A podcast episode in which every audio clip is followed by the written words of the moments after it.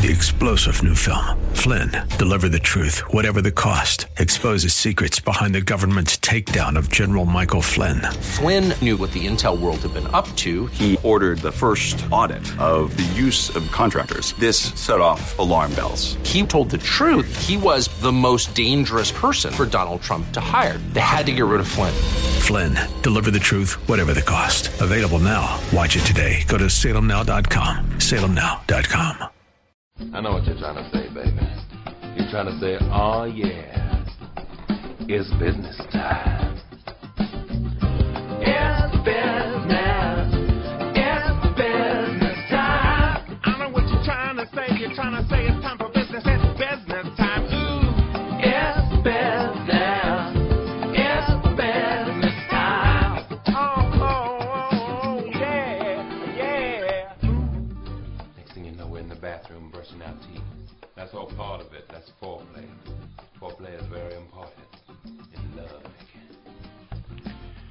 I'm Rob Black, talking money, investing, and more. Joining me now, Dr. Jeff Rosen, chief economist at briefing.com.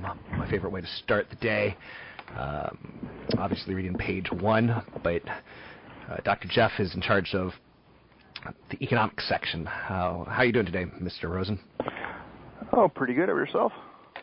Good, good. Uh, a slow day. The news is out there. It's just not terribly exciting today. Um, the housing starts is the only big economic one that I could. Not the housing starts, excuse me. Uh, the housing numbers that came out today was the big economic story that I'm reporting on. How about yourself? Are you seeing anything big out there? No, I think that um, you know we have the testimony of Yellen today and yesterday, and I think what, you know what's going on today is just going to be a mirror of what we heard yesterday. Uh, the new home sales numbers were nice that came out this morning. It was one of the few uh, numbers this month that has actually exceeded expectations. I mean, it still declined very, very modestly from uh, from last month's, from December numbers, but uh, it easily topped expectations, and, and that was nice. So Yellen puts Fed path on on, on Yellen's put Fed on a path to raise rates, uh, lift rates. According, that's kind of what I'm getting out of this whole testimony. Not a lot else. Uh, what are you getting out of it? Um, well, two things. One, you know, that Yellen wants to raise rates at some point in the nearer future than I would expect. Um, you know, I, I'm looking at CPI trends. I'm looking at core trends. I'm looking at even, you know, mean uh, uh, CPI trends, mean PCE trends, mean trimmed trends, and they're all down. And you know, is that a point where you want to raise rates when inflation is decreasing?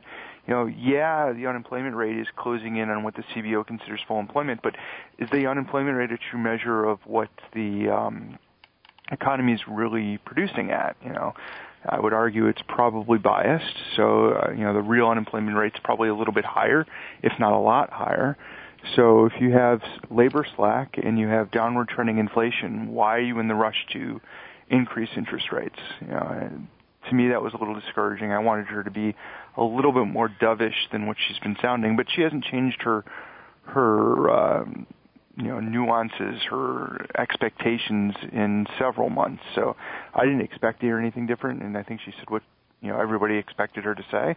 I was just hoping that uh, she would come around more towards my viewpoint than uh, than what her her common viewpoint is right now.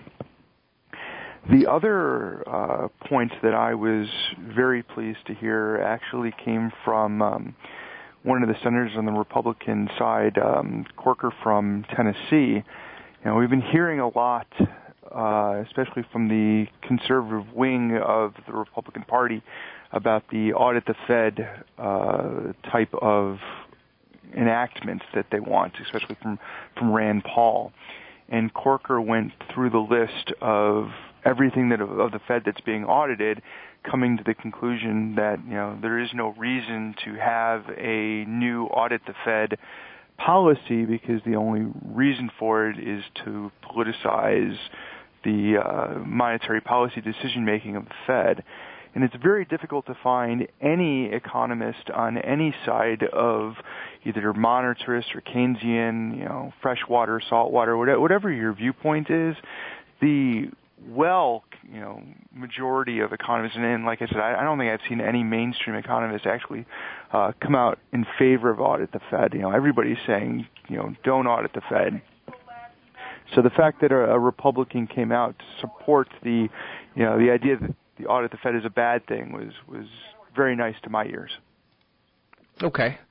One thing that I heard one of the senators say yesterday was tied towards wage inflation because what Walmart did by announcing that they're going to up wages, and then today TJ Maxx doing the same thing, um, that it could lead to inflation.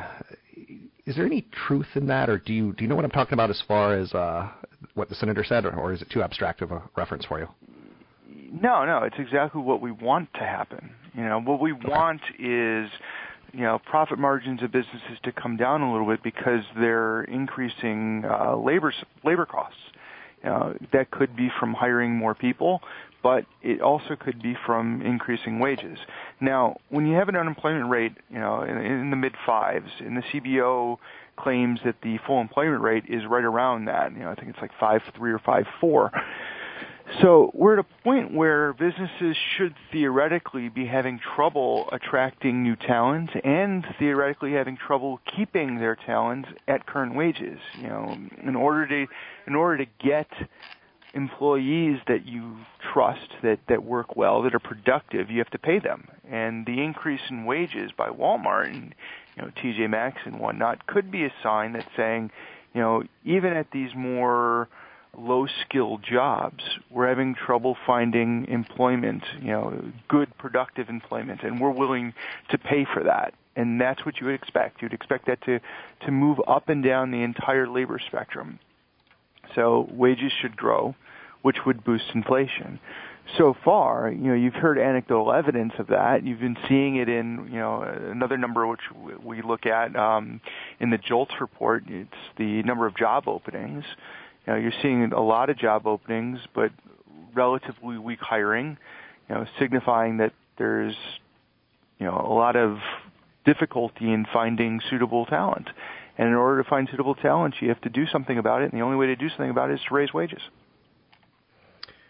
Is there any negative ramification from this? Is it uh, are we going to suck profits out of corporate America, and then the stock market's going to start plummeting? Or is this just it looks like a good balance to you? No, it's a transfer because you're pulling okay. money from the business that's being used possibly inefficiently if it's being saved, putting it in the consumer's hand, which will either invest it back in the businesses through the equity market or they'll buy stuff which will increase revenues. So it, it doesn't impact the stock market in a negative way. It's more of a transfer, maybe some kind of a delay. Uh, and at this point, where inflation is, you know, you have an inflation downward trending. We're well below target. Expectations are that we're going to remain well below target for uh, you know the next you know 10 years or so. So you if we're actually seeing wage growth, it's a positive sign for the economy. It's a sign that uh, we're finally seeing an acceleration in economic growth. Any other economic data out there today or recently that we should be highlighting? I, we were looking at the uh, the new home sales numbers today, and uh, okay. I was having a discussion with um, with Patrick O'Hare. You know, the if you look at the price premiums for a new home versus an existing home, a new home, the average new home costs about a hundred thousand dollars more than a uh, similar existing home. You know, both have supply constraints, so you can't blame supply, you know, tire supply in the new home sector versus the existing home sector. What you're seeing is, you know, basically a change in the way builders are producing. You know, they're definitely having to produce for more high-end homes. You're not seeing the starter homes that you would normally expect that would, you know, bring the average back down. You know, the problem is that the amount of people that could buy homes are shrinking. You know, if you look at back from about 2000 to 2007, the premium was only about $20,000 on average, and it didn't have much fluctuation. So we're seeing a big increase in that. You know, it's, it's making it more difficult, and I don't know how much more these um, these builders can get from a little bit of a problem. Now, uh, you know, Patrick said today that he believes you know, it's not a big deal because rates are at, you know, 3.9% and, you know, an extra $100,000 is only about $400 a month extra in or, or higher increase in your 30-year mortgage rate. So, you know, as long as mortgages stay low, that buyer's premium is, you know, perfectly suitable and, you know, builders can do well. And you saw, I guess, Toll Brothers showed a, a nice quarter, and you know that makes sense considering what we've seen. But uh, I'm concerned over the long run, and you know, a hundred thousand dollar price premium to me seems really large. The median size of a completed house last year grew to 2,415 square feet, um, which is part of these numbers. It's fascinating to look at. As the economy goes, so goes the size of the house. We're not at record sizes at this point in time, but we're growing back towards the McMansions again. Um, anything else that you uh, are working on or find interesting at this point? Well, I mean, tomorrow we have durable goods numbers. I'm, uh, I, I think they're going to be really bad. Um, you know, the consensus right now is is a significant rebound from uh, last month's. I think we'd have three and a half or three point four percent decline. Uh, the consensus is mainly focused on the fact that big declines are generally shown as big rebounds the next month. You know, I was looking at Boeing's numbers over the last several weeks, and they're terrible in terms of orders growth. And you know, orders in the aircraft industry play a big role in month-to-month movements in durable goods. And if that's true, we're going to have another negative month this quarter, this month. Thank you very much. It's Dr. Jeff Rosen, Chief Economist with Briefing.com. I was just looking over some of the columns that he's written and some of the economic events that are on his calendar tomorrow. Obviously, the big one's going to be durable orders, um, and the expectations are for shrinkage. So that doesn't that should make a, a negative headline. You know, economy, GDP numbers. Um, the financial media will jump on it as like, is this a problem? And we know it's going to be a problem because it's already indicated in expectations that it's it's down three plus percent. 800 516 1220 to get your calls on the air. I'm Bob Black. You can find more about briefing at briefing.com.